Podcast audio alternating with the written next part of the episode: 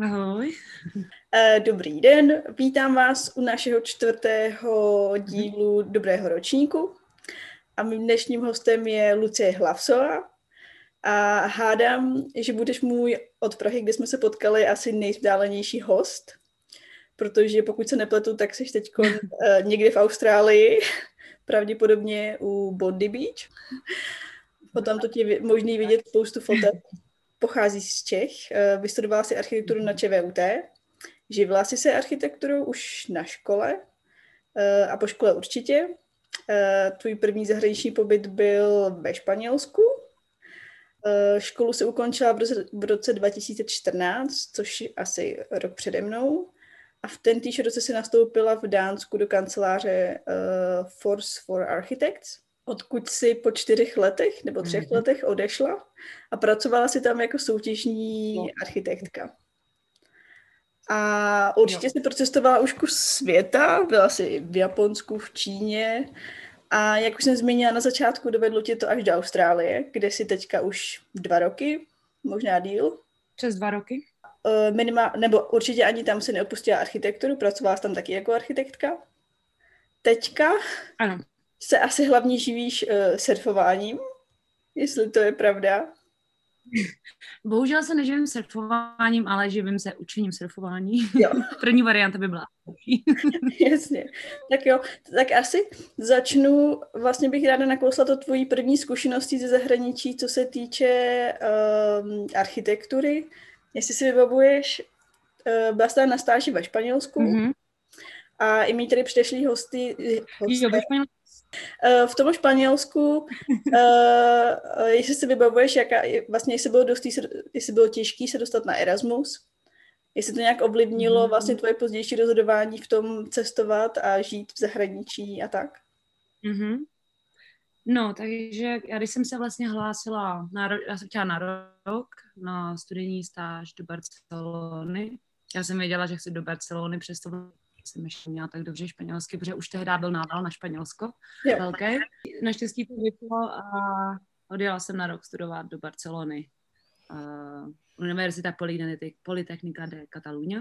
Mm-hmm. Um, rozhodně si myslím, že to měnilo celý můj pohled na to odjet, jako vlastně zbalit se a odjet. A pomohlo mi to v tom přestat uh, se cítit jakoby když ta angličtina není moc dobrá, prostě mít pro, pro, nemít problém komunikovat.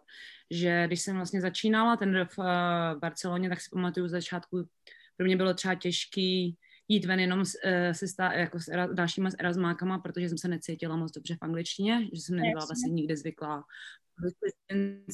anglicky, ale myslím, že ten rok mi přinesl nejvíce do vědomí, co se týče používání anglického jazyka, že jsem potom už jsem neměla problém s tím si dělat chyby. Slyšela jsem, že dělám chyby, ale bylo mi to úplně jedno. A vlastně tam byl, ve Španělsku to bylo spíš o tom, že jsem byla ráda, že můžu mluvit anglicky, že jsem musela spíš mluvit španělsky nebo katalánsky ještě v horším případě. A, takže to mi rozhodně pomohlo. to, bylo, to bylo super a vlastně to byl takový první můj zážitek v zahraničí se rozkoukat, zařídit si všechny potřebné dokumenty, proto tam uh, zůstat na díle jak tři měsíce, a tak, no. Takže už... Jaká byla další otázka, nevím, jsem to pokryla. ne, to skvěle jste zodpověděla, ale vlastně já jsem teď hodně přemýšlela nad tím, že uh, pro tu architekturu to je strašně snadný vycestovat, uh, jednak studovat, ale potom asi i pracovat někde jinde. Jsem zvědavá vlastně, jestli, pro, jestli to bude možný i třeba v příštím roce pro studenty, no. Ale to asi uvidíme. Jo, to je pravda, no. No, já jsem... Ježíš, já jsem se tak právě zamýšlela nad tím, že jak by pro nás to vyšlo tak skvěle, že jsme mohli cestovat, mohli jsme jet kamkoliv. No, tak povídej. jo, a, a ráda bych e, se ještě zeptat, nebo určitě bych se chtěla zeptat na to Dánsko, jak to vyšlo, že jsi se rozhodla jít do Dánska. Mm-hmm. Protože já vlastně znám některý lidi, kteří studovali v Dánsku, ale nemám nikoho, kdo by měl pracovní zkušenosti z Dánska. Znáš někoho, kdo studoval v Dánsku? Jo, znám jednu kamarádku, která nestudovala magistra v Praze, ale pak studovala celý magistra v Dánsku. Jo, takhle. No, protože já vím, že naše škola neměla uh, smlouvu jako na studentskou stáž. Jo. Uh, s Kodaní, co si pamatuju tehda. Takže do Dánska my jsme jako naše fakulta nemohla vyjet.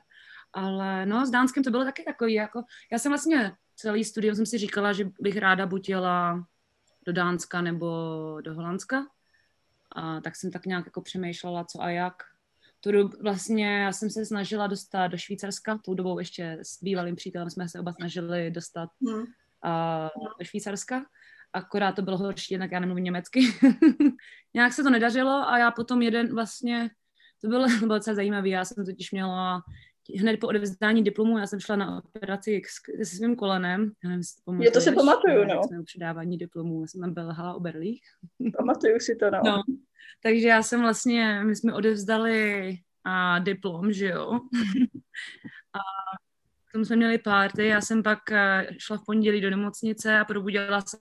Pošlu to i do Dánska a Um, já nevím, jsem to poslala do Holandska, asi jsem to poslala do Dánska do pár ofisu, no a víceméně myslím si, že druhý den nebo ještě ten den se mi ozvali z toho ofisu, kde jsem pak nastoupila. Říkám, to je znamení, no, tak pojedu do Dánska.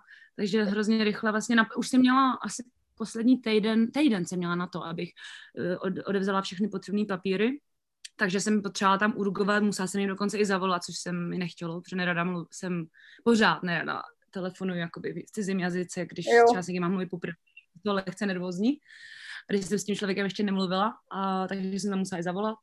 No a naštěstí to všechno vyšlo a vlastně jsem strávila poslední léto, nebo léto mezi vysokou a stáží v Čechách a pak jsem, myslím, že 1. září jsem nastupovala v Dánsku.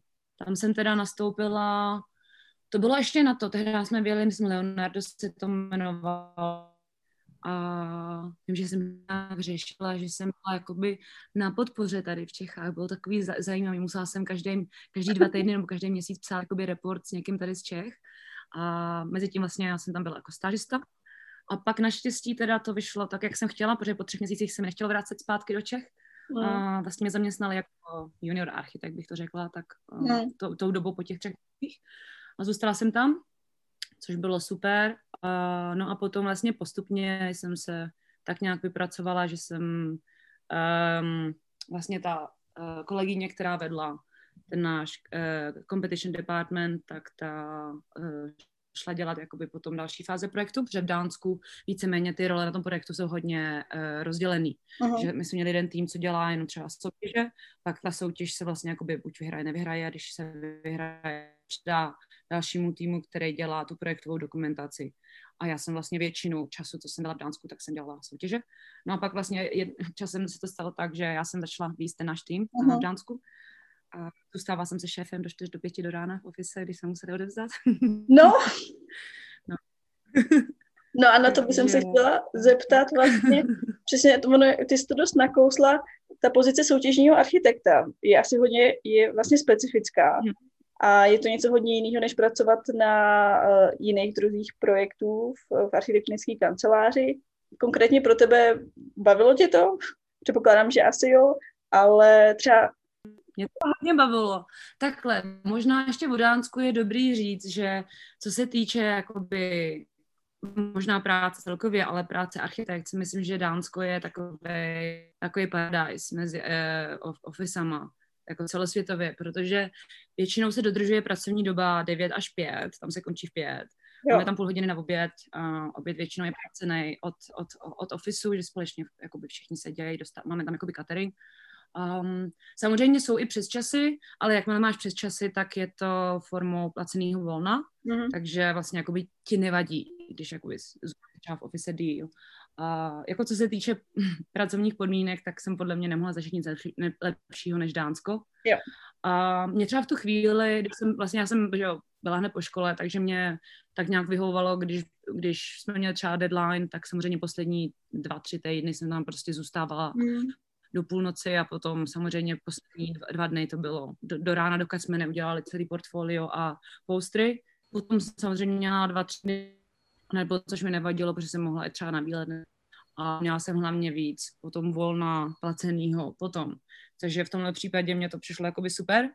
No ale mě z mýho pohledu, co se týče architektury, což mě přišlo skvělý, tak já jsem víceméně dělala to stejné, co na škole. Že ty hezký nápady, modely, pracovní modely. A ve Photoshopu jsem si tam pimpila stromy a lidi. Takže mě to jako hodně bavilo, no. až jsem si první chvíli říkala, že bych možná měla se zeptat šéfa, jestli bych neměla zkusit dělat i ty ostatní věci, ale jako vlastně mi to to zbavilo. jo, no já jsem právě dělala no. asi dva roky soutěžní uh, architektku tady ve Švýcarsku a myslím si, že je to právě něco hodně podobného, to, co nás, to, co mm-hmm. dělá na škole. Že prostě přesně poustry, mm-hmm. uh, máš, nějaký, máš nějakou krátkou dobu na udělání toho projektu, vizualizace, pak právě udělat to nějak, aby se to vlastně jakoby líbilo. Ale já pak ve finále, nebo co je i tady dost takový hmm. zvyk, že lidi jsou soutěžní architekti tak dva, tři roky, protože vlastně potom už jsou taky vyždímaný z toho, že už nemůžu dělat moc dál. Jako to asi s tím možná souhlasím. Já se právě myslím, že pro mě to bylo v pohodě tím, že že by byla nějak extra stará teď, ale že jsem byla pár let mladší a nevadilo mi to vlastně jako dělat jela do, do, do noci, že třeba, já když jsem se odstěhovala do Austrálie, tak můj životní styl se kompletně změnil a já jako usínám 9-10 večer, jo, jakož mě už by asi, já občas nad tím přemýšlím, kdybych chodila teď na univerzitu, já bych to nedala, já bych, já bych šla spát. Tak možná myslím, že v tu chvíli to bylo jako super a že mi to nevadilo. A je pravda, že jsem potkala tady teda v, um, v Sydney, přijela jedna holka teda národního ofisu architektka, tak jsem zapomněla v jakém office, ale mají vlastně, oni mají office eh, v, v Kodani i tady v Sydney, uh-huh. tak jsme se sešli jedno odpoledne a říkala, vypadala dost vyřízeně, byla celá bílá, protože ne, ne, nevylezla z ofisu a říkala jsem si, že bych možná tak taky dopadla, no, kdybych zůstala v Kodani, nevím. Jasně. Vlastně tím, že jsi byla v Dánsku, ten tvůj soutěžní tým, eh, byly to, byly to, mezi, byly, to mezinárodní uh, lidi, nebo byly to hodně dánové, nebo umíš tak vlastně... náš Umíš dánsky? Aha. Hele, prosím tě, snažila jsem se, myslím, že dva, dva roky, nebo možná dva a půl, docela dlouho jsem se snažila učit dánsky, že tehdy tou dobou kurzy dánštiny byly placený jakoby státem, takže já jsem za to nemusela platit, jenom jsem dvakrát týdně po škole, po práci chodila na, myslím, dvě a půl hodinový dánštiny, což bylo uh-huh. docela drsný, protože jsem šla třeba 9, 9 no, po, večer. A... Po práci to je drsný, jo. O, takže to jsem docela, jakoby, fakt jsem se snažila. Já jsem tehdy myslela, že chci v Dánsku zůstat a že tam zůstanu, takže jsem se opravdu snažila, protože um, myslím si, že když žije v nějaký zemi, tak bys měl umět jejich jazyk hmm. a přijmout tu kulturu, takže jsem se opravdu snažila přijmout dánštinu. Nicméně, jakoby, musím říct, že porozumět bylo trošku jednodušší, než mluvit samozřejmě. A dánové, oni mají strašně zvláštní přízvuk, oni třeba nerozumí uh, sami sobě z jiných jakoby, částí Dánska, takže já když jsem se třeba pokusila s někým mluvit dánsky, tak na mě jako úplně cože, protože nikdo nečeká, že začneš mluvit dánsky, protože všichni mluví strašně skvěle anglicky v Dánsku, což byla jako výhoda. Takže jsem se snažila, ale pak jsem podle mě nějak zatím zanevřela, možná už byl takový začátek, že jsem si říkala, no, možná to tady nebude jako na, na celý život. Každopádně v office, já jsem byla v takovém malém office, nás tam bylo tak 10 až 14, záleží, záleželo na tom, kolik jsme měli práce. A řekla bych, že to bylo půl na půl.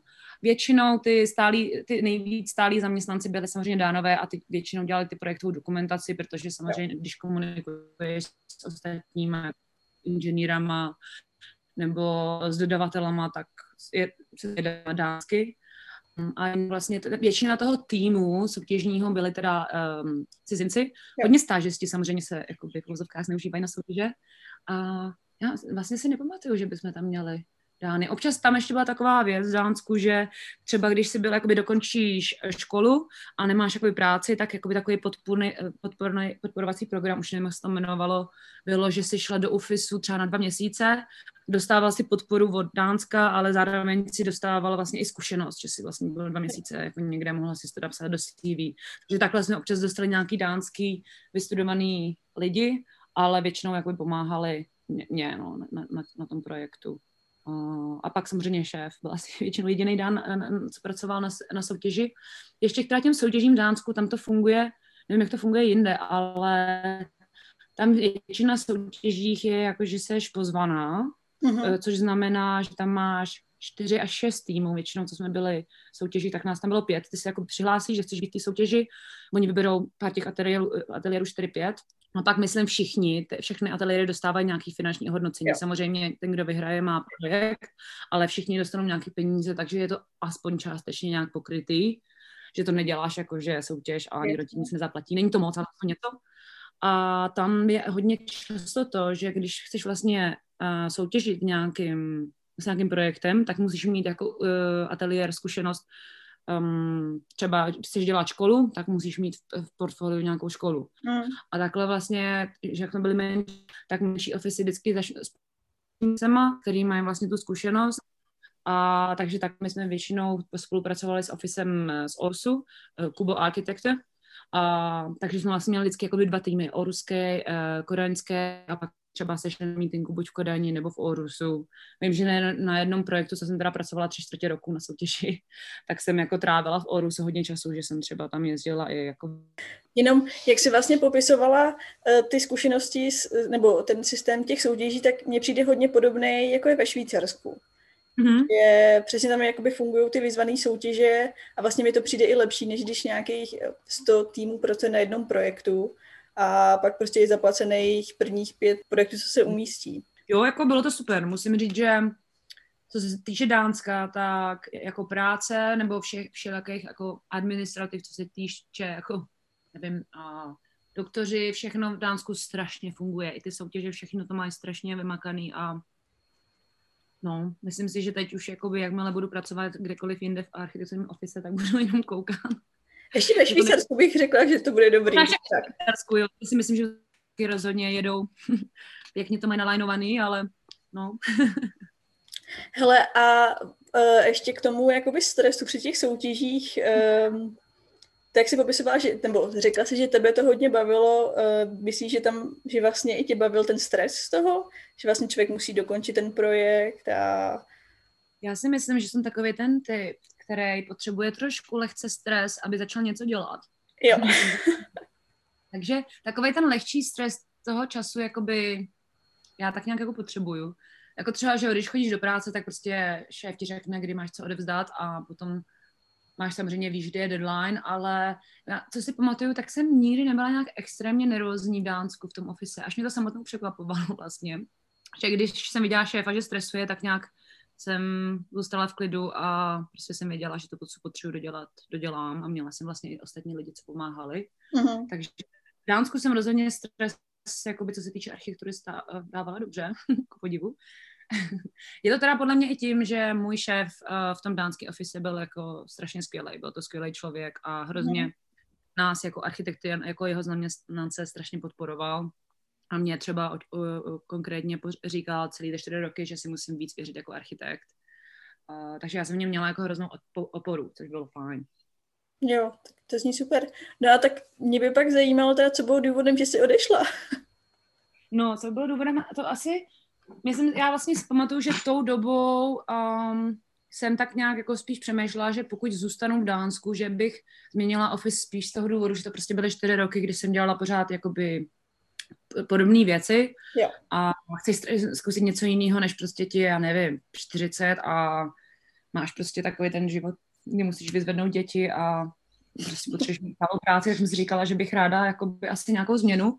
Uh-huh. Pak si pamat, eh, no ale jakoby vlastně důvod, proč já jsem se odstěhala do Austrálie, byl čistě osobní a sobecký, nebylo to vůbec, to nemělo společného nic s architekturou, ale já jsem vlastně jednu zimu zkusila surfování právě v Dánsku, což byla celá sranda. V listopadu Aha. jsem surfovat, jsem jim zavolala, jestli učí v listopadu. Řekli, že jo. Říkám, tak super, tak já přijedu. Takže jsem měla první hodinu. Byla dost zima. Ale bavilo mě to. Já jsem pak vlastně jela, um, asi čtyři měsíce potom jsem jela právě navštívit kamarády, co tady žijou v Austrálii, už asi sedm let jsem jela navštívit na tři týdny a věděla jsem, že tady budu surfovat. Takže to jsem zjistila, že mě surfování dost naplňuje a oceán mě tak nějak jako léčí všechny strasti na duši a, a tak. No a já jsem se pak vrátila a tak jsem tak nějak zkoušela surfovat v Dánsku, což byl trochu problém, že jak žiješ v Kodani, tam vlastně nejsou žádné vlny, musela jsem vždycky na východní pobřeží, kde když jsem měla štěstí, tak vlny byly. Uh-huh. Bylo to dost časově, co se týče jako cestování náročný a finančně taky, protože Dánsko je drahý. Uh-huh. A, a pak vlastně další zimu jsem měla do Dominikánské republiky, no a tam jsem zjistila, že ty lidi, vlastně, že Dominikánská republika, ty lidi nejsou nějak extra bohatý nebo tak, ale porovnání třeba s těma dánama, uh, si myslím, že jsou ty lidi daleko šťastnější a věřím, že to je tím, že prostě žijou na pláži, žijou od toho oceánu. A já jsem si nepřipadala asi nikdy tak šťastná, jako když jsem prostě byla tam. Jo. A tam to změnilo, vlastně tam jsem hodně přemýšlela, když jsem byla tam a potkala jsem i skvělou holku, um, jogínku, co tam nás um, učila jogu a s náma surfovala a já jsem ráda říkala, že bych hrozně ráda prostě začala surfovat víc, ale že jo, co práce a tak, že chci dělat tu architekturu. A ona mě hrozně namotivovala, ať prostě, že jsem ještě mladá, ať neváhám, ať prostě do toho jdu, že prostě při nejhorším, nevím, se vrátím do Čech nebo cokoliv. Takže já jsem se vracela z téhle dovolený s myšlenkou, s, jako, mm, s myšlenkou že, že bych mohla někam odjet. Vím, že jsem tou dobou s nikým o tom nemluvila, ani s rodičema a myslím tak měsícem nad tím přemýšlela po tom návratu. No a pak jsem eh, vlastně teda udělala rozhodnutí, že teda to zkusím, že odjedu někam do další země. Chtěla jsem pracovat jako architekt a, a vlastně moje co jsem chtěla, chtěla jsem, aby si tam mluvilo anglicky, protože už jsem byla trošku unavená z toho učit se cizí jazyky. A, a, no, a potom hlavně, aby se tam dalo surfovat. Takže jsem rychle přemýšlela a zjistila jsem, že vlastně Bondi Beach, Bondi Beach jsem se zamilovala, že mám tady kamarády, že to bude jednodušší. No, tak jsem zavolala rodičům. Rodiče dokonce ani nebyli překvapení, když jsem jim řekla, že budu opouštět Dánsko, budu se stěhovat do Austrálie, což mě samotnou překvapilo. Ty mi řekli, že viděli, že, že, to, že, že to přichází, tohle rozhodnutí. No, tak pak jsem to řekla šéfovi asi tři měsíce dopředu, a aby asi jako v pohodě si mohl zařídit sehnat novýho jako náhradu za mě. No, pak jsem to řekla nejbližším kamarádům a vlastně vrátila jsem se do Čech na léto, abych že jo, byla s rodinou. V září se, myslím, odlítala uh, do Austrálie. Jo. Ty jo. A vlastně důvod, proč jsem chtěla vlastně odjet, což, když se mě zeptají lidi tady, proč jsem odjela do Austrálie, tak říkám, abych mohla surfovat každý den. no to je krásný. Ty jo, a asi jako e, nezačneme celý téma Austrálie ještě. Já ano. nebo jak jsi zmínila, uh, mě by ještě zajímalo k tomu Dánsku, jestli se tím tam dokáže člověk uživit a vlastně se jí třeba ušetřit na to, že pak může odjít do Austrálie. Jo, tak to si myslím, že to zrovna v Dánsku rozhodně, bohužel nemám třeba eh, zkušenost vlastně pracovní z Čech, nějak extra, protože já jsem mm-hmm. vlastně nastoupila v Dánsku, ale když jsem žila v Dánsku, tak jsem si měla jakoby dobře. Mohla jsem si jet do Austrálie na tři týdny na dovolenou a v pohodě.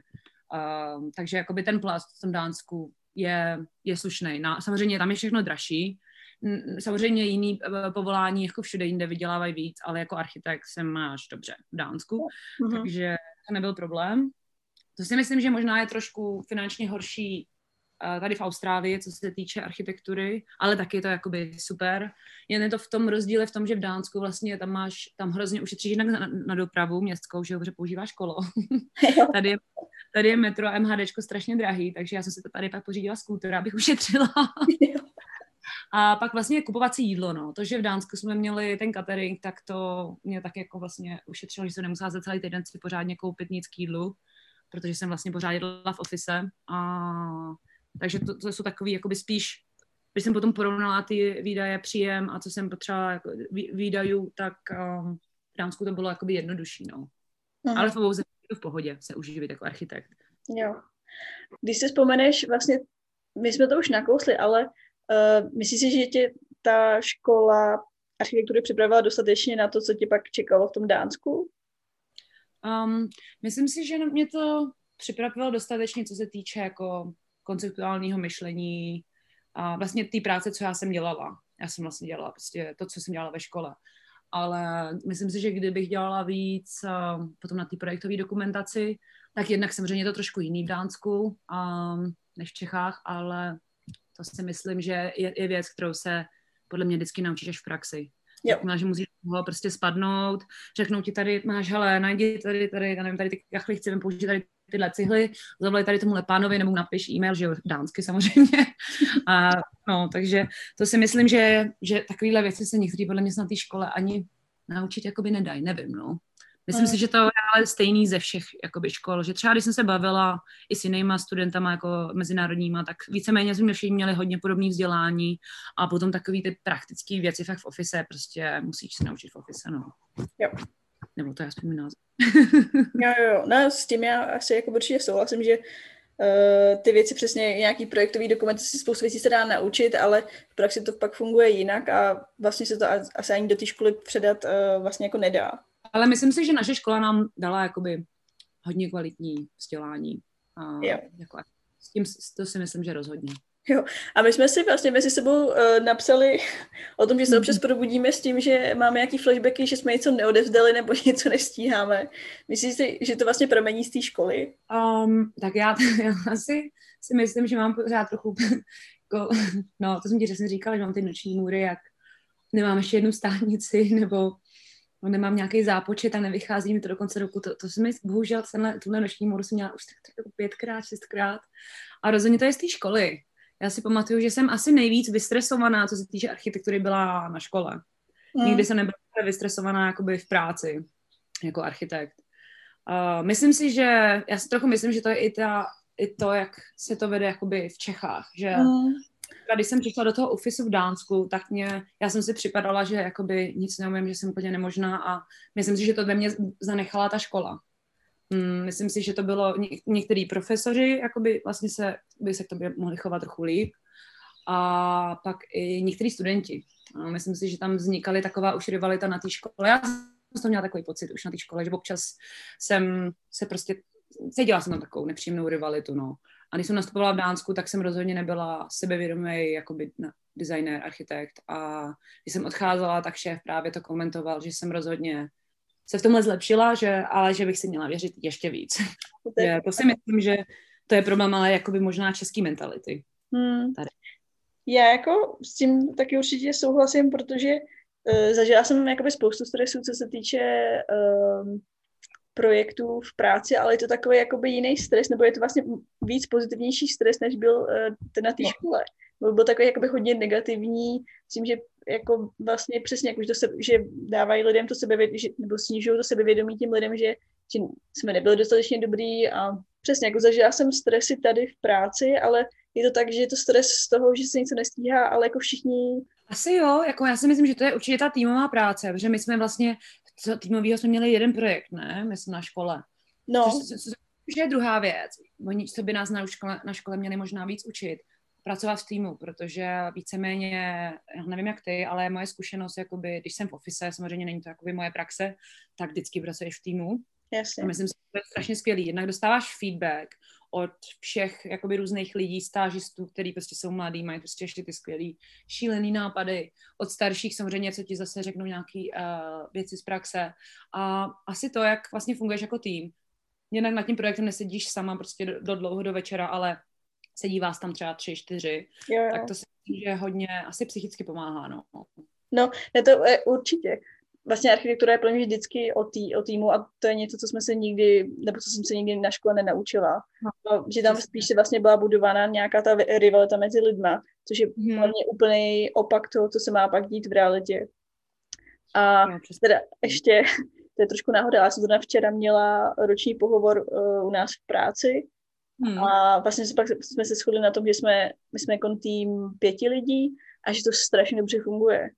Ale že to přesně funguje kvůli tomu, že tam kdokoliv má jakýkoliv problém, tak se prostě zeptá a ví, že se může zeptat a nikdo se na tebe nebude koukat divně, že něco nevíš. No, přesně tak, tak taky souhlasím. Že jsem, já jsem se nebála v ofise zeptat na cokoliv, no. Jakože no. vlastně je lepší se zeptat, než jako potom to udělat špatně a předělávat to dalších pár hodin. No, ale prostě třeba na té škole, nevím, mám pocit, pořád mám takový uh, tady v sobě pocit, že jsem byla jako blbec a cokoliv jsem se zeptala, tak bylo špatně a... A myslím, že jsem se i bála zeptat občas. No, asi tak. no, to, jako je to asi i tím, že jsme byli mladší, mm. ale jako souhlasím, mám, mám z toho stejný pocit. No, bych byla ráda, aby, aby uh, mladší studenti se nebáli ptát. A, nebo jako ten stres těch projektů pro ně bude vždycky, protože vždycky jsou nějaký deadliny a vždycky si bude něco nestíhat, ale je právě vlastně mít ten jako pocit té podpory od těch starších nebo od těch profesorů, že se to nějak zvládne, no. Hmm. To rozhodně. No, hele, a já jsem, když jsem se ještě, když jsem uh, prohledávala internet, co o tobě všechno zjistím, tak jsem si vzpomněla, tvoje diplomka se jmenovala Living by the River. Jo, no. Tak vlastně už tehdy si chtěla bydlet vedle řeky, tak teď bydlíš vedle oceánu. Teď bydle vedle oceánu, to je pravda. Vidíš, to mě nikdy nenapadlo, asi mě ta voda přitahovala. Je to zajímavé, protože já tady zjistila, když jsem začala observovat větší vlny a měla jsem uh, takový, říká se tomu jako hold down, prostě pod vodou, kdy začneš trošku stresovat, že nemáš vzduch a chci se nadechnout. Ježiš. Tak jsem vlastně zjistila, že no, tak jsem zjistila, že a nebo vlastně se mi vrátily takové asi vzpomínky, co už jsem si nepamatovala, protože když jsem byla, my byli asi jsem dva, tak jsem se dvakrát rodičům topila a tady jsem pak měla jakoby problémy se naučit plavat a prostě bála jsem se vody a tak. Aha. A pak, tak jsem měla takový trochu právě flashback uh, právě od jednom incidentu na Bali. Jsem potom měla, tři, čtyři měsíce jsem měla fakt trochu občas panický záchvaty na, na line-upu. Uh, na, jakoby, na, na, prostě vzadu na, na, na vlnách, kde čekáš na vlny. Uh-huh. A, a zjistila jsem, že vlastně se vody jakoby bojím, nebo že ji jakoby respektuju. Čím víc trávím a času ve vodě v oceánu, tím víc ho respektuju a vlastně se ho pořád tak nějak jako trochu bojím. Já se nejvíc, ale nejvíc jakoby, um, jakoby bezpečně si připadám, když ležím na svém prkně. Aha. mně přijde nejbezpečnější, že prostě máš se čeho držet, na něm prostě ležíš, tak to si připadám asi nejvíc bezpečně, no. Já vlastně vztah té k vodě jsem nikdy neměla nějaký jako o dětství, nějaký extra pozitivní a vlastně jenom díky své starší sestře jsem se vlastně hecla, že jsem se naučila prostě plavat a všechno, protože ona byla prostě podvodník proti mě. Takže díky tomu jsem já překročila tady ty strachy, což jsem ráda, protože si myslím, že a surfování je můj životní styl, který z mého života už nikdy nezmizí. No. Takže myslíš, že už zůstaneš v Austrálii na pořád? No trochu jako tak nějak doufám. No v tuhle chvíli jsem tady trošku uvězněná, což mě tak nevadí teda. Ale myslím si, že minimálně zůstanu u oceánu na pořád. Říkám, nikdy neříkej nikdy. Já jsem si myslela, že budu žít v Dánsku, teď už žiju přes dva roky v Austrálii, ale rozhodně to bude u oceánu. A ještě vlastně ten moment, kdy jsi odcházela z Dánska, uh, nebo z toho, jak to vyprávíš, tak asi z toho určitě nelitovala, ale bylo to pro tebe vlastně těžké po těch čtyřech letech odejít z Dánska? Mm, bylo to jakoby, takhle, když jsem musela jít, chtěla, jako, šla jsem říct šéfovi, že odcházím, tak to byl asi tak, jsem tam půl hodiny brečela, protože mě to vlastně jako mrzelo, protože hmm. jsem měla skvělý čtyři roky. Jako myslím si, že jsem nemohla zažít lepší první pracovní zkušenost jako architekt. A on taky trošku zatlačoval slzu teda, že to bylo, to bylo rozhodně těžké, protože jsem měl, jako v ofice jsme všichni byli víceméně jako kamarádi, mm. takže to, tahle část byla jakoby těžší, ale na druhou stranu já už jsem tak nějak cítila, že pro mě ta kapitola, nebo prostě ta kniha jako uh, Kodak Dánsko má svůj konec. Mm-hmm. A prostě jsem se těšila vlastně na to, no, trochu jsem se jí bála samozřejmě, a za novým dobrodružstvím. Um, takže to bylo takový jako obojí. No, takový to jako ten excitement, ale zároveň trošku jako, mm. že jo, trošku se mít nějaký strach, tak bylo to v obojí. Samozřejmě mě to i mrzelo, ale zase na druhou stranu jsem byla ráda, že jsem mohla strávit trochu delší čas s rodinou a s kamarádama z Čech, protože mm. samozřejmě i když jsem bydlela v Evropě, tak jsem je nevídala tak často, jak bych třeba chtěla bylo to smutný ten první, poslední den, co jsem odjížděla, tak jsme s, s nejlepší kamarádkou, co jsme se tam loučili, tak jsem samozřejmě brečela půl, ještě tak hodinu v autobuse, protože jsem měla autobusem, protože jinak jsem nedala všechny ty moje věci, co jsem tam naschromážila za čtyři roky odvíst. A kolo samozřejmě jsem si vezla. Uh, ale taky jsem se těšila, no. jo. Vlastně ty, když se odjížděla z Dánska, tak už jsem měla jasnou představu o tom, že se přesíváš do Austrálie a v mm-hmm. té době věděla si už, jak tam budeš žít, kdy budeš Ale... pracovat, uh, asi nějaký pracovní povolení nebo takovýhle nějaký jo. dokumenty. No, takže jediný, co jsem věděla, je, že jsem měla Měla jsem, tou dobou mě, myslím, schválili víza během asi týdne, Aha. Uh, protože to byly takový nejjednodušší víza, když chceš jet jako pracovat do Austrálie, Work and Holiday se to jmenuje. Jo. Uh, tak tak to bylo celkem jednoduchý získat. Uh, to jsem vlastně, takže jsem viděla, že můžu jedna rok do Austrálie, s tím, že jsem samozřejmě měla plán do budoucna řešit nějaký další jiný víza, protože nevím, jestli No, takže já jsem vlastně měla víza, což jsem, podle mě byla v tu chvíli jako asi nejdůležitější věc a, a pás. takže to jsem věděla a samozřejmě bydlení a práce se dopředu jako by sehnat nedá, protože mm. potřebuješ vidět, ty, ty byty vidět a tady to všechno, potom ono to v Austrálii totiž všechno funguje tak jako týden od týdne. To, to byla třeba dost velká novinka pro mě, tady se většinou, architektu, architektuře ne, tam se platí měsíčně, ale jinak jakoby tě platí každý týden anebo každý dva týdny, takže tady Aha. všechno je tak jinak. Uh, už jsem se na to teda zvykla vlastně, konečně po dvou letech. A já jsem věděla, že jak přijedu, tak budu moct být u těch kamarádů, který jsem navštívila před třema lety. Jsme říkali tak dva týdny.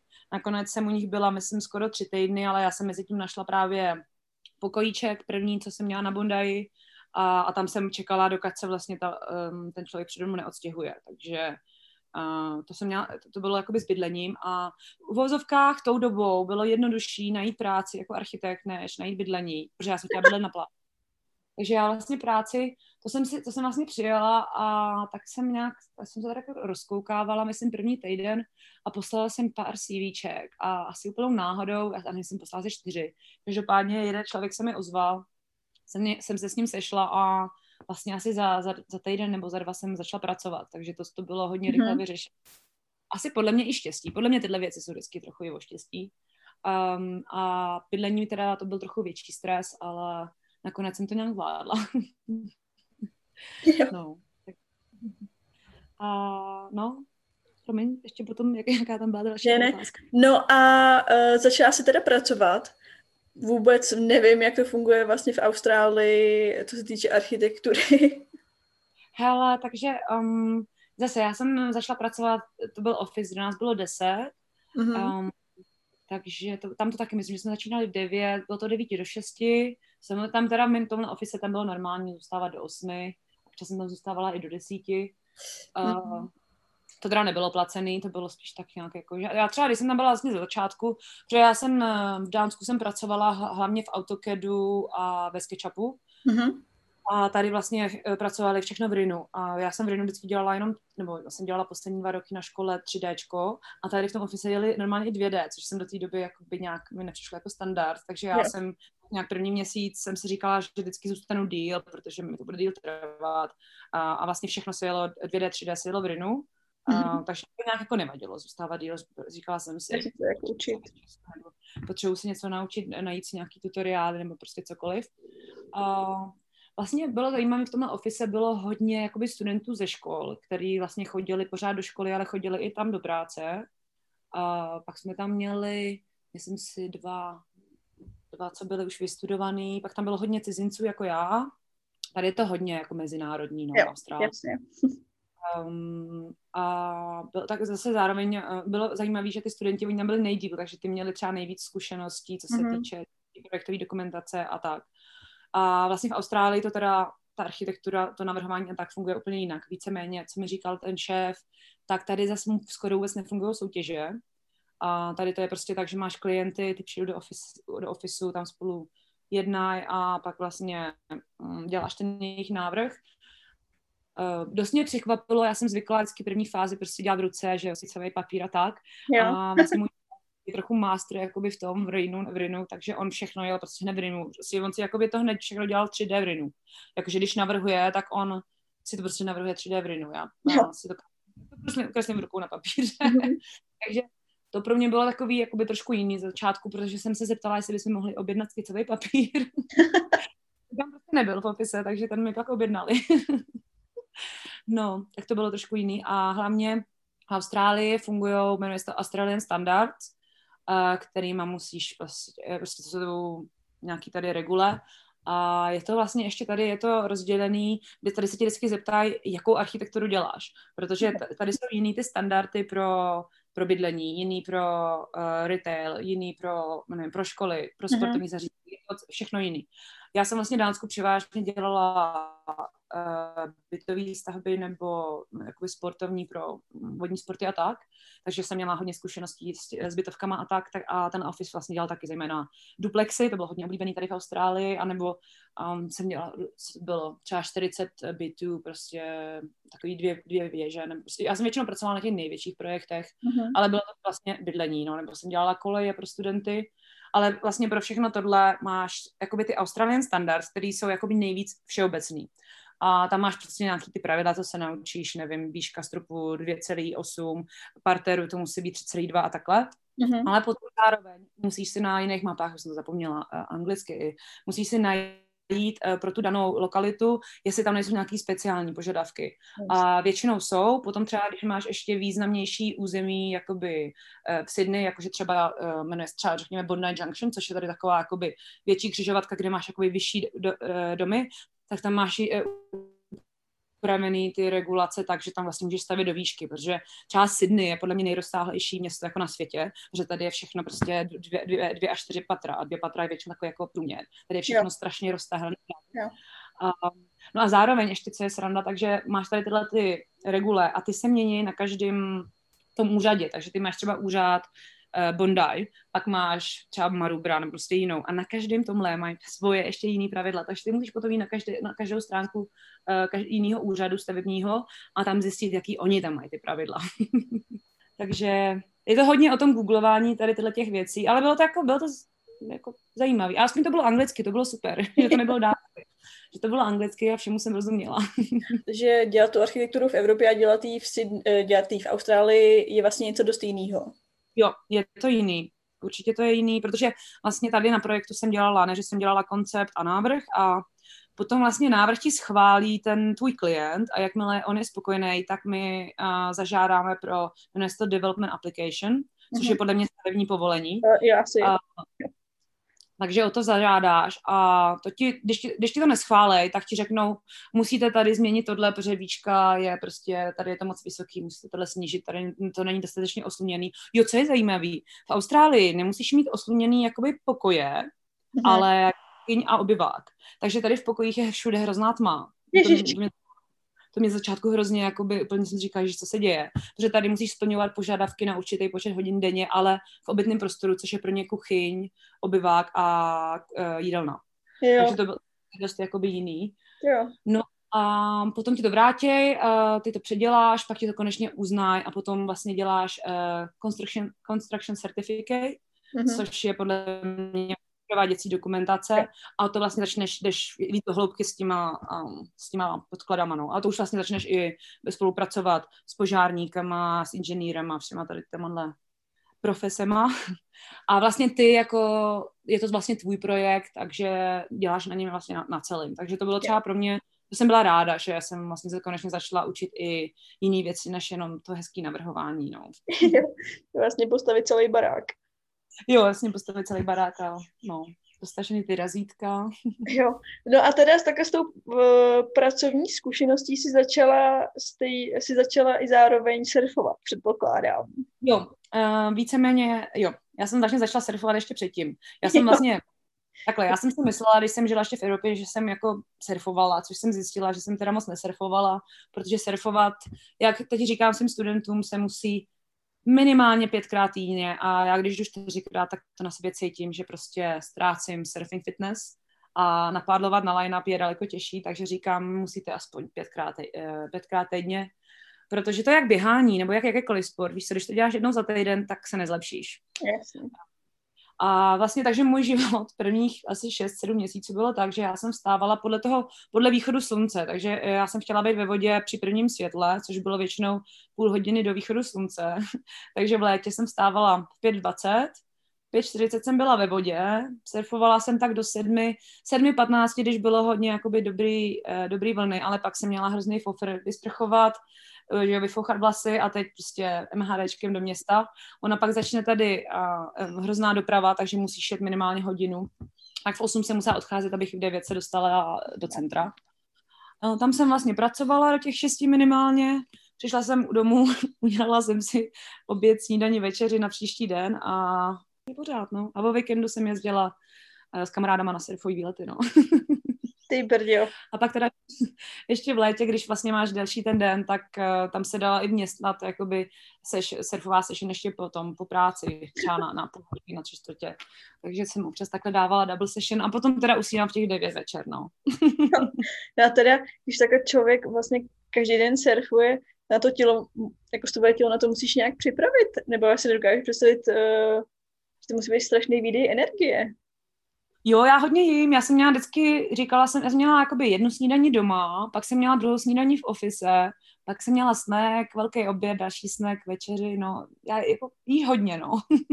jo. A já teda jsem úplný surfarský amatér, jo, ale, Když si tak představuji, že v Austrálii je spoustu lidí, kteří chce surfovat, tak si právě pak i představím, že strašně moc lidí, kteří tam jsou takhle brzo ráno přichystaný, jestli je tam vlastně nějaký přetlak těch lidí, nebo jestli prostě můžu přijít na pláž a surfovat, nebo si musím s někým domluvit, abych tam měla místo, nebo jak to funguje.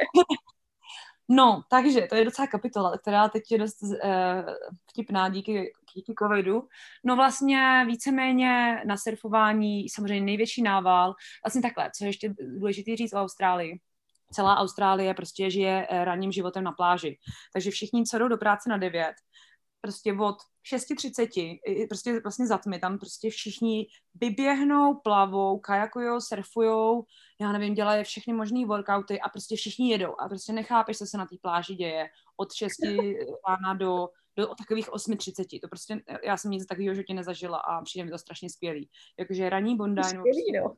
Ten, ten lifestyle je fakt úplně jiný. Prostě tady jako neexistuje, že by lidi šli spát prostě v jednu, ve dvě ráno, protože prostě vstávají těch pět a jdou si prostě zaběhat nebo každý dělat cokoliv, co chtějí. Um, no a takže je tam dost nával právě já takhle kvůli tomu, abych si trošku zasurfovala, protože samozřejmě za začátku, když nejseš tak dobrý surfař, tak chytáš méně vln. Když tam je někdo, kdo je lepší surfař, on chyt, ten člověk prostě chytne víc vln. Takže my jsme tam chtěli být vždycky za prvního světla, to jsme se že trošku báli, že žralci a tak. a, takže tam chceš být za prvního světla, no a tak třeba dostaneš tak 40, první 40, 45 minut si chytneš vlnky a pak třeba 300 lidí. Neuvěřitelný. A teď to třeba hmm. ještě loni to nebylo tak hrozný, Um, ale letos, prostě, jak se, to jsme si říkali dopředu, a hmm. jak vlastně byla korona, tak jednak podle mě hrozně uh, surfařů, cestovatelů nevodilo a hrozně lidí začalo surfovat a já už odmítám ráno chodit surfovat. Jednak já teď nemusím chodit ráno, že jo, protože až všichni odejdou pracovat z domu na tu devátou hodinu, tak já si pak můžu jít zasurfovat v těch devět. Jasně. Já nemám hodinu, já ne, neučím. Takže jako je to, je to docela občas masakr, no. Uh, občas místečko nenajdeš, občas se tam s někým, uh, je tam někdo sejme, no, takhle už, už jsem si pár taky musela dát opravit. Ty no, je to, je to, je to docela to no, zajímavý. A my jsme úplně na začátku jsme teda zmínili, že ty částečně se teď živíš učením surfování. Takže hmm. jako znamená to, že jsi opustila, že jakoby tu kancelář, kde jsi nastoupila jako architektka, tak tam už nepracuješ? Hele, to byla taková trošku komplikovaná situace a vlastně to nebyl úplně na konci jakoby hezký zážitek a rozlučka s tím mým šéfem, mm. protože vlastně um, tady já jsem tak nějak plánovala, že bych mohla dostat sponsorship, což jsou tady vlastně pracovní víza, kdy tě zasponzoruje ten, uh, ten office, ty taky samozřejmě zaplatíš šílený peníze prostě tedy imigračnímu uh, dostaneš ty víza a teď máš, myslím, že jsi na nich tři roky nebo dva roky, potom můžeš zažádat o permanent rezidenci a musíš v tom office zůstat, myslím, další rok nebo dva, takže to vlastně se jakoby upíšeš tomu ofisu třeba na čtyři, na čtyři roky. Ty jo. No je to jako, je to vlastně, je to docela dost, ale zároveň je to taková, eh, když máš takový profesi, která je žádaná v Austrálii, což třeba architekti jsou, nebo inženýři, lékaři, prostě všechny tady tyhle, a nebo hodně ty ruční, jakoby, ty mm, jako třeba řemeslníci, nevím, pokladači střech, to je taky hrozně jako žádaný povolání tady, protože to moc Austrálně nedělá, tak můžeš mm-hmm. dostat ten sponsorship. No, takže já jsem byla domluvená se šéfem, že tohle jakoby budeme, budeme teda jakoby dělat, že takhle budu mít ty víza. No a teď tak nějak jsem to začala řešit se svým migračním právníkem, no a jak jsem od toho šéf vlastně chtěla různé ty věci, jsem potřebovala na ty víza, tak tak nějak vyšlo najevo, že můj šéf neplatí daně, že nám neplatí... Oh. A, neplatí daně, že nám neplatí něco jako penzi, um, jmenuje se tady superannuation, řekla bych penze, a, a že vlastně není úplně jistý, jestli, že ten office nemá dostatek peněz, protože ty musíš prokázat, že ten office uh, má na to si tě udržet další čtyři roky. Jo. Uh, takže já jsem z toho byla, začala být taková trošku nervózní a chtěla jsem se s ním o tom jako pobavit. Nicméně um, to je další věc. Austrální oni neumějí moc jakoby komunikovat upřímně jako mezi čtyřma očima. Ono se s nimi jako bavíš, oni jako jo, jo, jo, potom ale vlastně to není pravda a pak mi napsal e-mail, že jako byl teda hrozně dotčený a tak. A začal být eh, vlastně vůči mě hrozně příjemný v ofise. Já jsem trošku z toho znervozněla, že asi teda nevím, jestli chci zainvestovat, a nevím, kolik ty víza stály, 4 tisíce dolarů uh, krát 16, jestli pro představu. Uh, a jestli tyhle peníze chci zainvestovat vlastně do ofisu, kde mám jistotu, že vlastně neskrachuje třeba za rok nebo tak. Uh-huh. A a potom, no, co říct, on nebyl úplně dobrý člověk, takže ve výsledku já jsem v jednu chvíli jakoby odešla, Uh, no a chtěla jsem si vlastně najít uh, jiný office. Bohužel v tu chvíli já jsem měla už jenom asi tři měsíce na svých vízech, uh-huh. což samozřejmě já jsem měla jako jiný podpory, kdyby mě vzali, ale řekli mi, hele, prostě my tady děláme, zase dělali v archikeru nebo v něčem jiném, to za měsíc se naučíš, tady budeš měsíc, no tak, tak se nám ozví, až budeš mít ty permanent víza, říkám, jo, super. Takže to, takže jsem se dostala takové situace, kdy jsem vlastně najednou neměla práci a potřebovala jsem nějaký příjem.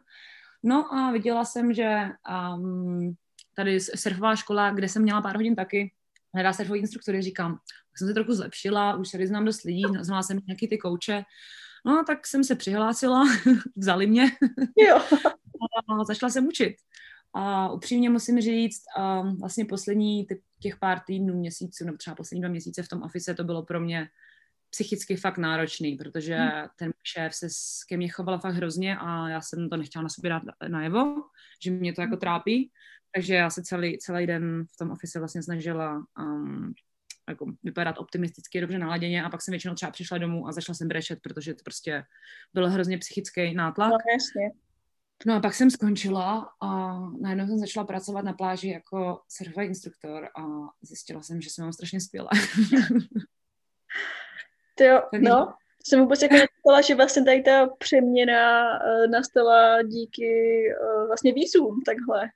Bylo to kvůli výzum, vlastně i takovým že, životním náhodám. A v tu chvíli jsem si myslela, jak je to vlastně jakoby špatný, ale uh, teď jsem hrozně ráda, že se to stalo. No. Um, že všechno špatný je pro něco dobrý.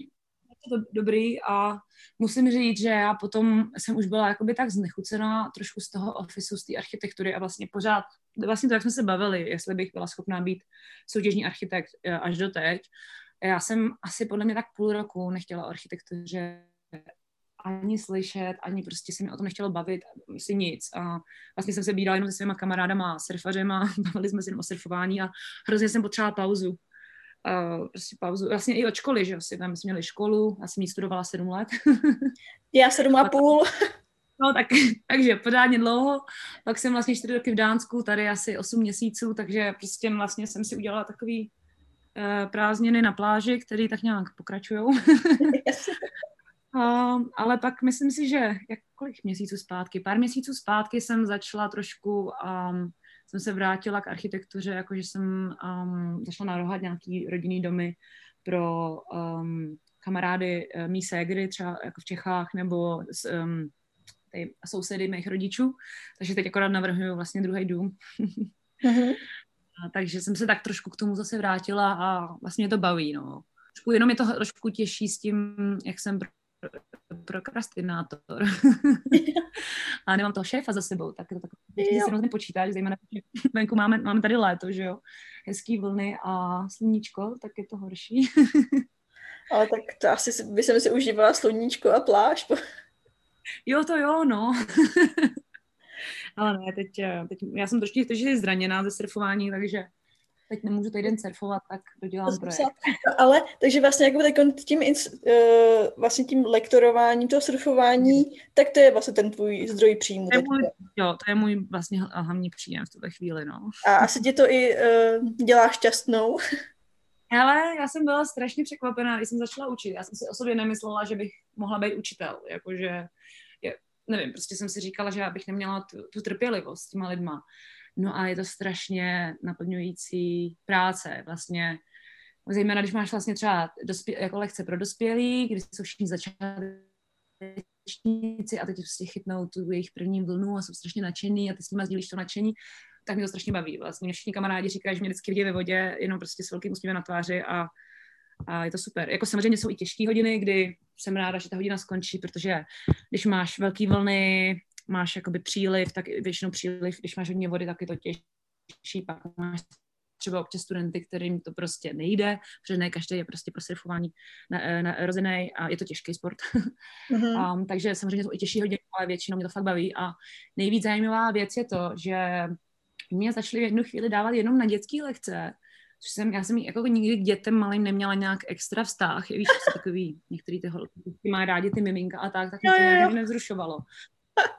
tak to jsem, to jsem jako já, nebo to, jako mě pořád ty miminka nějak nevzrušujou, ale ale mě normálně strašně baví učit malé děti. A teď vlastně nám mi začaly dávat ty úplně nejmenší, takže já teď učím třeba pěti, šesti, sedmiletý děti. Mm-hmm. ono to je strašně rozdíl. Často je teda hodně náročný, protože oni brečej, pak jsou velký vlny a teď oni tam topí, ty nechceš, aby tam topili, že jo, teď ty tam musíš je tam přesně na line-up. Je to docela, docela těžký workout. Já jakoby mimo surfování a učení nic jiného nedělám, protože mám pohybu dost do, až, až, až. Ale zjistila jsem, že mě, teď jsem vlastně měla po dlouhé době dospěláckou lekci a normálně mi to nebavilo tolik, jako učit ty malé děti. že, no, tak to je no. zajímavý, že vlastně to bys asi nikdy s tím nezačala sama, nebo že ne. to nenapadlo a vlastně se to baví. To je super. Myslím si, že to mi teď říkal vlastně přítel, kdybych, eh, kdybych si říkala, kdyby mi před dvě a půl lety někdo řekl, že budu učit surfovat na Monday a malý Austrálně říká, tak bych tomu nevěřila. Asi ti i víc vyhovuje být vlastně celý den venku, než si v té kanceláři. No, to je další věc, že já jsem, já to třeba, mm, já mám vlastně většina těch mých kamarádů, jako surfových, který jsem vlastně všechny moje kamarády já jsem potkala ve vodě, ne, že bych je potkala na ulici. ve vodě, jasně. jsem mě potkala ve vodě, v oceánu, tak tím, jak jsme se vlastně potkávali v těch mezi pěti, třiceti až sedmi, tak to mm-hmm. jsou ty lidi, kteří chodí práce na tu devátou, že jo, prostě to jsou, nevím, eh, ty inženýři, doktoři, architekti, docela dost architektů jsem potkala ve vodě, to je docela vtipný. Mm-hmm. A nebo uh, právníci, takže všichni moji kamarádi mají uh, vlastně tady tyhle ty office joby, protože prostě to byla ta doba, kdy já jsem chodila surfovat, že jo. Teď už chodím jindy, protože se mi nechce stávat v pět hodin a pak tam surfovala 400 lidma. Uh, no a oni vlastně, když jsem začala učit to surfování, tak mi jakoby najednou začali, že mi jako hrozně závidějí, že to je super, že jako mám, že vlastně já mám třeba přes den volno, můžu si jít zasurfovat prostě ve 12 hodin. Teď je to teda jiný, teď všichni pracují z domu a chodí surfovat pořád, ale eh, tím rokem.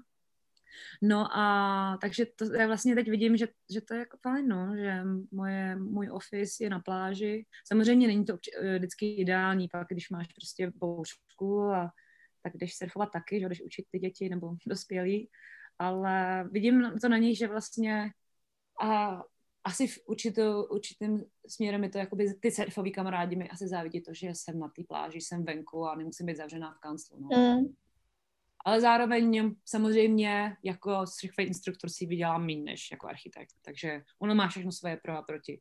Jasně, to by mě asi napadlo, no, ale tak asi to nebudeš dělat na pořád. To si myslím, že nebudu. to si myslím, že ne. Myslím si, že třeba asi, já jsem, si, já jsem před koronou, než se stala korona, tak jsem si říkala, že ještě určitě dám jednu sezónu, protože naše sezóna vlastně začíná teď, před Vánocema. Mm-hmm. Teď, myslím, děti budou mít, mají, začín, ve středu jdou naposled do školy, a, takže nově začíná hlavní sezóna. To bude ten rok trošku jiný, jak tady nejsou žádný dospělí, protože nemáme turisty, ale říkala jsem, že třeba ještě rok, no. Jo. Uvidíme, co se stane. Už jsem se trošku zašla zase poohlížet, kde jsou jaký místečka, zároveň jako archi, architektonický místečka, zároveň teda v tuhle chvíli je to trošku náročný, a že je nezaměstnanost, a i když tady většina Australů je pořád jakoby na takový podpoře, co tady mají od státu, což je super, což myslím si, že asi v, v Čechách možná takhle úplně nefunguje, nevím, jak to tam je, um, tak je vlastně nezaměstnanost a když prostě pošleš někam svoji, svoje CV, tak je to prostě 200, 200 aplikantů, že jo. Takže jo. v tuhle chvíli takový trochu těžší. No tak uvidím. ale takže myslíš, nebo pocituješ, že je spoustu lidí přichází o práci a že je tak už těžší dostat práci v Austrálii? Teď je určitě těžší dostat práci. Jakože těma dvě a půl lety, když jsem přišla, tak jsem tu práci dostala hned. A teď je to horší, no. Měla jsem vlastně jeden pohovor, že jsem myslela, že i jako vyjde, že, že by mohla vyjít eh, do architektonického ofisu, akorát to bylo uh, úplně jiná část Aust- uh, Sydney, taky na pláži, ale tam bych třeba dojížděla hodinu, mm, mm-hmm. jakože svým dopravním prostředkem a pak teda jsem už neozvali, tak předpokládám buď a jsem se jim nelíbila tolik, anebo prostě si řekli, že nebudu dojíždět z Bondaje prostě na Manly. Hmm. S chorou okolností v tom office pracuje jiný uh, kluk, uh, on, Ondra Hromádko, nevím, jestli ho znáš, a tam pracuje. Je, to mi něco říká to jméno, ale no, teď vůbec nevím. naší no. fakulty. No. Svět je malej teda. No, hrozně. A takže jakoby myslíš, že ten návrat k architektuře tam v nějakým uh, horizontu bude? Jo, určitě. Určitě nebudu celý život jakoby mm, učit surfování, ale v tuhle chvíli to beru jako, že to je hrozně skvělá pauza a myslím si, že uh, za pět let na to ráda budu vzpomínat. Jak jsem no. tady to já si myslím, že když, děti. když člověk uh, chce dělat architekturu a ví, že ji bude dělat třeba dalších 20 let, tak uh, myslím si, že dát si nějakou pauzu od toho není vůbec špatný. Tak. Tím, že já jsem vlastně pracovala hned jako architekt, tak jsem měla co, necelých pět let praxe, tak už něco máš, nějaký základ, že jo. Tak si říkám, Jasně. dám si pauzičku. jo. Hele, a teď úplně trošku jako odbočím. Uh, mě by ještě zajímalo k tomu surfování, uh, fotografování, surfování. Protože no. samozřejmě viděla jsem některé uh, tvoje fotky a pak uh, tak Instagram je toho plný.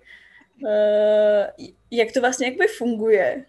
Co se mm-hmm. týče uh, těch fotografů, jako kontaktují fotografové ty surfaře, že je prostě chtějí vyfotit, nebo jak to funguje? Hele, tak s fotografem jsem měla docela kliku. No, vlastně moje první jakoby profi fotografem uh, surfová fotka byla úplně náhodou. Vlastně tady na Bondi je jeden takový nejznámější, podle mě australský jako surfový fotograf, uh, Aquabums. A já ho samozřejmě followuju na Instagramu, ale nevím, jak vypadá, protože oni nevíš, jak ty surfoví fotografie vypadají, protože mají fotky těch surfů, že jo, nebo prostě těch surfařů. No a teď já jsem si nějak myslím vrátila v le, uh, že jsme byli um, jakoby lyžovat, uh, myslím, že v Japonsku, a vrátila jsem se a šla jsem surfovat. Teď surfuju a na tu dobu jsem podle mě jela svoji životní vlnu jsem ale prostě jsem říkala, wow, to je prostě velká, moc velký to nebylo, ale mi to přišlo velký. A teď najednou na mě míří taková ta, ta, ta velký rybí oko, fakt obří. A teď tak jako, tak jsem tak projela a tak se tak vracím na ten line a říkám, jestli jako mě vyfotil on, jo, jo, jo, říkám, no máš nějakou, já jsem na nějaký Instagram, nebo jestli bych ty fotky mohla někde vidět. A on říká, no já jsem Aquabal, říkám, aha, no já tě followuju, že jo. On má asi 100 tisíc followerů, jenom mimochodem, takže jako velký jméno. A vlastně ten Aquabums tady, a on už 20 let, každý ráno jde takhle na tu bonda, jak jsem mluvila o tom ranním jakoby beach lifestyle tady. A fotí lidi, fotí prostě tu ranní bonda, co se tady děje, surfaře a pla, ty, co tady plavou na kajacích, různý tréninky, všechno, prostě to fotí a každý, te, každý den, jakoby všední, posílá zadarmo e-mail s těma fotkama. Kde, píše, vždycky surf report tam je, jestli, jestli to je prostě rozbouřený nebo krásný čistý vlny, jak je to malý, velký, nesurfovatelný.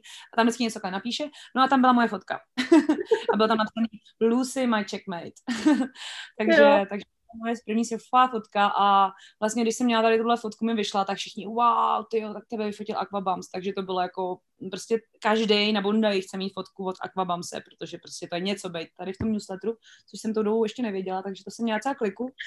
A potom on, on se docela asi pamatuje v obličeje, tak si mě pamatovala, pár dalších fotek jsem od něho měla, což, což bylo jsem si nějaký od něho koupila, myslím. Mm-hmm. Um, a potom vlastně náhodou jeden den surfovat. Já totiž chodím za každého počasí, za každých velikostí Londra, pokud to není moc velký samozřejmě, ale i když to je malý, hele, vždycky se tam něco láme, tak jsem šla, byla jsem tam s kamarádem jediná asi 20 minut a teď tam vyplavala holčina s foťákem a začala nás fotit a tak jsem se s ním začala bavit a ona, jo, jo, jo, že jako fotí, že se akorát jsem přestěhovala, tak jsme si vyměnili jakoby ty uh, e-maily, ona mi poslala ty fotky, no a vlastně jsme se skamarádili a ona je takový ten jeden z těch ocean lidí, kteří prostě takový to, jak cítí, že prostě se toho člověka měla potkat, víš, jako vzájemně jo. cítíš, že prostě se se měli potkat a prostě jsme si to i říkali a hodně potom vlastně s ní jsem hodně často fotila a tam mi většinou ty fotky dává zadarmo. No a jinak vlastně fotografové, a ty surfoví fotografové, všichni surf, surfaři chtějí mít fo- svoji fotku. Takže ty jako surfový fotograf jsi strašně jakoby e, za, e, jako, žádaný. žádaný. No a potom vlastně nej, další haluc, jak je Česká republika malá. Já jsem prodávala někde nějaké, nějaké plavky a napsala mi holka, Češka, ona odjížděla tou dobu akorát na Sri Lanku, na, na, jakoby na zimu, na naši zimu tady, protože tady na ní moc zima, tak je, jeli na Sri Lanku na čtyři měsíce. No a jsme se sešli, ona je, že je surfový fotograf. a já odjížděla, já tou dobou akorát řešila víza a ona říkám, tak až se vrátíš, tak já ti, až se vrátím, já ti napíšu, snad tady ještě budeš, říkám jo, jo. No tak se mi napsala, vrátila se, já jsem tady zůstala, dostala jsem další víza a chodíme ty spolu taky to fotit, no. Takže mám vlastně teď tak nějak dva, dvě kamarádky, co jsou surfové fotografky a teď jsem se vlastně přestěhovala do nového bytu, kde s chodou okolností ten kluk je taky surfový fotograf. Takže mám na to spíš asi trochu štěstí. A, protože to není jakoby úplně normální, že všichni surfaři mají hodně fotek, protože jo. prostě Protože jakoby tvůj, ty jako surfový kámoš, jinýho kámoše nevyfotíš, protože chceš být na tom line-upu a chceš surfovat ty vlny. Jasně. Takže to je tak, takže surfař surfaře fotit nebude, že tomu, protože prostě chceš surfovat ty vlny, že nechceš, aby ti, uh, si o to přišlo. Přišla. Jasně. Rozumím. No ale zároveň teda, co se týče by, být jako surfový fotograf, tak to je teda, to si myslím, že je strašně náročný. Ono jako záleží, jaký vlny, jaký jakoby typ uh, té pláže, uh, těch vln surfuješ, protože třeba Bondi se říká, to se jmenuje beach break, což znamená, že se ty vlny uh, lámou jakoby na písečných bengách, co jsou vlastně dole. Mm-hmm. Když tam máš ten bank, který je mělký, tak tam se vlastně na tom se zlomí ta vlna a, a potom ty vlny jsou ale takový hrozně nepravidelný. Jednou se to zlomí jako vpravo, jednou vlevo, jednou to jde doleva, doprava, prostě nevíš, kde se to bude lámat a tomu fotografovi se ty vlny všechny lámou na hlavu. A samozřejmě větší se, větší vlny, prostě šílenější, teď drží ten foťák, že jo, tam přes tebe ty surfaři uh, lítají těma finama, No a potom tam máš ještě ty různé proudy. Oni mají teda takový malý ploutvičky, ale jako musí to být všichni strašně dobrý jako eh, plavci, což ta moje kamarádka je vynikající no. plavec, ale je fakt, jako si myslím, že to je hrozně náročný. Já to mě právě zajímalo, jako zajímalo, že mi to přijde strašně jako nebezpečný, nebo jako, že ty momenty, no. aby byl člověk v tom momentu, tak vlastně pak ho to všechno sejme a pak no. sejme třeba surfář prostě, nebo jako... Hele, já si pamatuju eh, jedno z našich prvních focení, když jsem vlastně nebyla zvyklá být u toho fotografa pro tak blízko a ještě jsem třeba nesurfovala, teď surfuju trošku líp, líp než tehda, mm-hmm. tak uh, jsem se strašně bála kolem ní projet jakoby fakt kousek. Já jsem, to, když jsem kolem ní poprvé projela třeba metr vodní, tak to jsem se fakt bála, že ji jakoby zajedu, že prostě mm. zeskočila a ona, a to se nebo já bych se ponořila, říkám, tak jo. No, jako, je to, se, vím, že tady ten, ten Aquabums, o kterém jsem mluvila, tak občas do příspěvku napíše, no dneska jenom pět lidí mi přejelo přes hlavu, tak dobrý, ale tak, víš co, oni zase potopí jednoduše, ono, když máš prkno, tak se hůř potápí, než když nemáš prkno. Jo. A takže no. oni, jakoby eh, tyhle ty fotografové jsou asi dá dobří, dobří plavci, ale většinou to nejsou surfaři.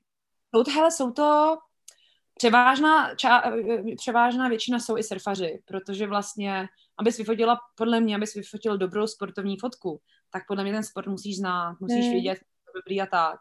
Je pravda, že ta jedna, ta jedna holčina teda není surfařka, ale třeba tady ta Bára, ta Češka, ta je surfařka, ten Aquabams, to je taky, to je hodně dobrý surfář. Pak třeba znám, je to takový podle mě jeden z nejlepších surfových fotografů, který je tak strašně dobrý surfář, že on vlastně jede za tebou na té vlně uh, v takovém tom barelu, jestli víš takový ty vlny, kde ti ta, ta voda lítá kolem hlavy. Jo, jo, jo dá ten barel vlastně za tebou a fotí tě jakoby zevnitř toho barelu, což je prostě nechápu. Takže jako většina z nich jsou jako vlastně strašně dobrý uh, surfaři, no. jo. No a tak k tomu mě ještě jakoby napadá, co se týče úrazů a surfování. Moc je to častý, nebo jak, jaký jsou tvoje zkušenosti? Uh, no tak já... teď si vlastně říkáš, že jsi zraněná. Zraněná. Já jsem měla asi raz, dva. Podle mě tohle je moje třetí zranění, kdy fakt jako nemůžu surfovat. Uh, uh, je to i o tom, že já totiž trošku všechno dělám až moc, takže když ženu a pak se mi něco stane.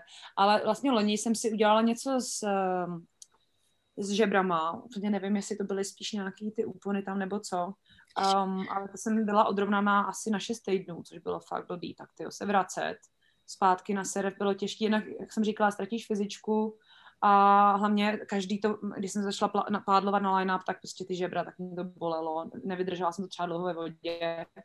A třeba ještě i tenhle rok, když je třeba se mění počasí nebo tak, tak to občas trochu cítím. A pak mm-hmm. myslím si, že většina surfařů má záda. Ono sice my ty záda jako surfaři ti hrozně zesílej, ale zároveň uh, spodní páteř, všechny bolí hrozně moc. Um, no, No já jsem si vlastně teď zranila, právě jsem měla, jsem si prostě udělala něco trošku s plotýnkama. Aha. A, no, já tu terminologii, oni mi to ty, kteří říkají v angličtině, takže vlastně moc přesně ani nechci vědět, co přesně s tím mám, ale asi to tak hrozný až tak není, protože to nemám na, na půl roku, ale jenom na pár týdnů. Mm-hmm. A před asi čtyřma měsícema já jsem si udělala něco s ramenem, jsem se jako tak nějak protože hodně častý surfový eh, úraz je uh, vykloubený rameno mm-hmm. a vlastně když si vykloubíš rameno, to je průser, protože to musíš jít na operaci. Jo. Jakmile máš vykloubený rameno a nemáš operaci, tak my říkáme studentům, že nebudeme protože to je pade na pade, že si mi to na té hodině vykloubí. Jo. Takže to je hodně jako ramena a záda asi takový nejčastější. Já právě mám teď ještě to rameno, který jsem si před čtyřmi asi měsíci vykloubila na velkých vlnách, protože ono, když na tebe jde velká vlna, já jsem nestihla udělat takový ten duck dive, když jdeš s tím prknem dolů, mm. a, ale vlastně ty line se musíš chovat dobře, aby se jako ne, ne, neohrozila ostatní, takže já se nesmíš, jakoby se snažíš se nepustit to prkno, protože za tebou další lidi, ty prkna jsou tvrdý, že jo, můžou někoho prostě finy praštit, takže já držela to prkno hlavně, aby prostě mi to neupadlo, neupadlo z rukou. A právě to vyvrátilo celý to rameno, nevím, co se mi tam stalo, ale konečně mi tam konečně jsem šla na nějaký ultrazvuk a dneska mi tam píchli injekci. a teď týden nesmím surfovat. a no, chodím na fyzio teď dvakrát týdně. No. Ale asi zase zároveň ty doktoři jsou vlastně na to zvyklí, nebo jakoby ty zranění z toho surfování, uh, že jakoby znají ty typy zranění. Jo. Já si myslím, že to je dost podobný. Třeba tady na Bondi, tady je takových fyzioterapeutů, podle mě, ty, musí vydělávat hrozný peníze z nás. Uh, všichni, protože tady má, no, každý surfař má svého fyzioterapeuta, to je úplně normální, jo. protože ho v určitou chvíli potřebuješ. A ty zranění jsou podobný, no. Většinou si myslím zá, záda a ramena, bych řekla, pro ty surfaře, no. Mm-hmm. Jo. Ale tak zatím jsi ještě jakoby celá a dobrá, to tady zaklepu, ale ještě jako brzo se to zase. Za týden jsem zpátky ve vodě. a je nějaký jakoby limit, do kolika let lidi surfují? já myslím, že do kolika let to asi zvládneš, ale musím třeba říct, já když vidím některý ty starý pány na tom line-upu, tak smekám klobouk. Hmm. Samozřejmě asi jiný, když 40 let surfuješ, tak to tvoje tělo prostě zná, ví, jak naskočit na to prkno, už to prostě má zažitý, hlavně zkušenost z toho oceánu, prostě ví, jak číst ten oceán, počká si na tu nejlepší vlnu a tak, což třeba pro nás suchozemce, že jo, nebo vnitrozemec, a samozřejmě pro mě z začátku bylo těžší, mm. jakoby číst oceán, vědět, kde mám být, kam se posunout a tak, ale vidíme i hodně starý pány na, na prknech a přijde mi to skvělý. Upřímně doufám, že budu jednou ta stará babča, která prostě bude jezdit na tom velkým prkně a aspoň do 70, no jo, tak já si budu držet palce, že jo? Děkuji. No, pokud, pokud budu ještě chodit. No a teda, a vidíš se uh, v té Austrálii nebo někde jinde? Ale v tuhle chvíli se rozhodně vidím v Austrálii. Říkám, ne, ze svých zkušeností nevím. Třeba Jasně, všechno ale v tuhle chvíli, to nevím, jestli jsme si předtím psali, u nás s Austrálií a koronou je to teď tak, že já kdybych teď opustila Austrálii, tak se sem nemůžu vrátit. Jo, jakoby, nes... že nesmíš ani vycestovat, že už se pak nesmíš vrátit. Já vycestovat můžu, já, jakoby mě tady nikdo nedrží, Austrálie mě tady nedrží, ale já tím, že nejsem, uh, jakoby nemám permanent rezidenci, tak mě sem nikdo nepustí v tuhle chvíli. Aha. Uh, takže to je ta, takže já vlastně nemůžu, jako můžu jít navštívit rodinu, ale už se nevrátím do Austrálie. A Australani, já si myslím, že je jedna z mála zemí, kdy oni nesmí vycestovat. Oni, oni nesmí, jediný důvod, kdy můžeš vycestovat, je, když máš třeba dvě, uh, že jsi třeba Čech a Australan, tak potom můžeš vycestovat. Nebo musíš mít nějaký důvod, jakože já nevím, jo. třeba prostě někoho z rodiny nebo tak. Ale víceméně Austrálně nemůžou vycestovat a cizinci se nemůžou vrátit do Austrálie. Takže tomu říkám, že jsem tady uvězněná, ale úplně mi to nevadí. Je to docela dobrý místo na to být tady trošku uvězněná. Jasně, no jako já si pamatuju, já, já teda teď uh, jsem ve Švýcarsku a pamatuju si moment, kdy přesně jako se zavře, zavřel se hranice a nemohla jsem taky vycestovat. A bylo hmm. to taky dost nepříjemný, pak už si na to člověk jakoby nějak zvyknul a teď už, už je to vlastně jakoby možný. Ale a přesně jako taky vždycky říkám, že Švýcarsko je vlastně skvělé místo na to být jakoby uvězněná ale, ale prostě zároveň ten, ten pocit, že jakoby člověk, uh, taky jakoby mohla bych vždycky odjet do Čech, ale už bych se nemohla vrátit do Švýcarska, nebo v ten moment. Mm-hmm. Tak no, přesně. trošku to kazí ten obrázek toho, toho žití v tom Švýcarsku, no, ale tak asi ta situace, no. No, já bohužel mm, musím říct, že teda teď posledních, já vždycky kolem Vánocem trošku, jako by se mi stýská. Asi prostě těma mm. že bych tady nějak cítila Vánoce, tady v tom vedru mi to nepřijde jako moc vánoční atmosféra, ale spíš um, vlastně to už budou moje třetí Vánoce bez rodiny, nebo první, první Vánoce tady byla Segra a loni jsem strávila s českýma kamarádama, s jejich rodinou. Letos mhm. teda budu strávit s australským přítelem a s jeho australskou rodinou, tak to jsem ráda, že nebudu sama. Jo. Ale je mi trošku smutno, no. Hlavně myslím si, že um, já i moji rodiče víme, že to v, na, v našem případě to je otázka let a ne měsíců, kdy já je uvidím, no. Protože oni chápou, že tady chci zůstat, že tady chci být a mm. Vím, že Austrálie, protože já ne, to nevím, jestli víš, nebo já, jsem, já moc nesleduju tu koronu, ale my tady nemáme žádný případy uh, v našem státě, už Aha. pár týdnů.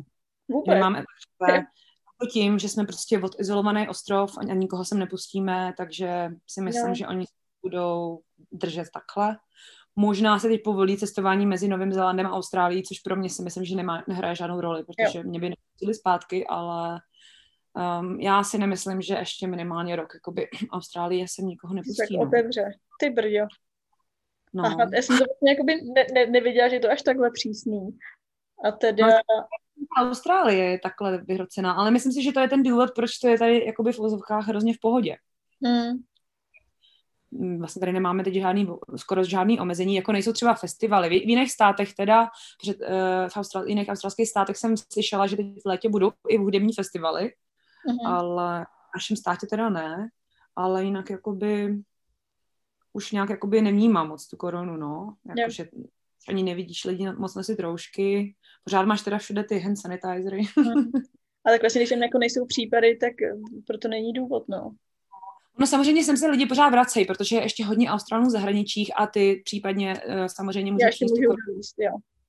Kam, teda každý, kdo přijede, tak musí být dva, dva týdny jakoby v hotelu, který musí zaplatit a v karanténě, ale občas jako, myslím, že teď někde se nějak jako náhodou objevil nějaký případ, ale, ale je to teď dost jakoby na dobré cestě tady, no. Hmm.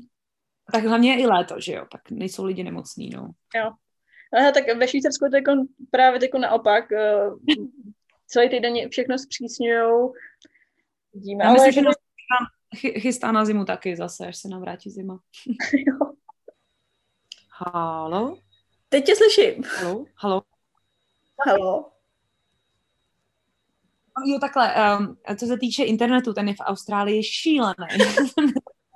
Nic horšího. Když třeba přijedeš na úplně takovou tu vylidněnou část Austrálie, tak tam není signál vůbec. Ježiš, jak je to možný? tady kolují takový ty, víš, jsou takový ty joky různých takových těch věcí, co jsou třeba v Evropě a tak, tak australská věc je to, že my nemáme prostě pořádný internet, že? a nemáš tedy pokrytí, no je to šílený. Hej, brděl, tak to je, tak to asi do Austrálie se nikdy nedostanu. Ne, snad jo. jo. Hele, tak eh, já to asi, uh, radši to už ukončíme, aby se mi to všechno uložilo, protože mám trošku strach, strach teďko. Ale jsem teda strašně ráda, že jsem tě slyšela takhle na dálku do Austrálie. Mm-hmm. Teda moc mě mrzí, že asi nějakou dobu se určitě nepotkáme v Evropě. Asi ne, no. A tak teda, kdybych někdy chtěla se učit surfovat, tak můžu přijet do Austrálie třeba tak za rok, za dva a potkám tě. Ano, a když nebudu učit, tak ti stejně dám lekci. tak paráda.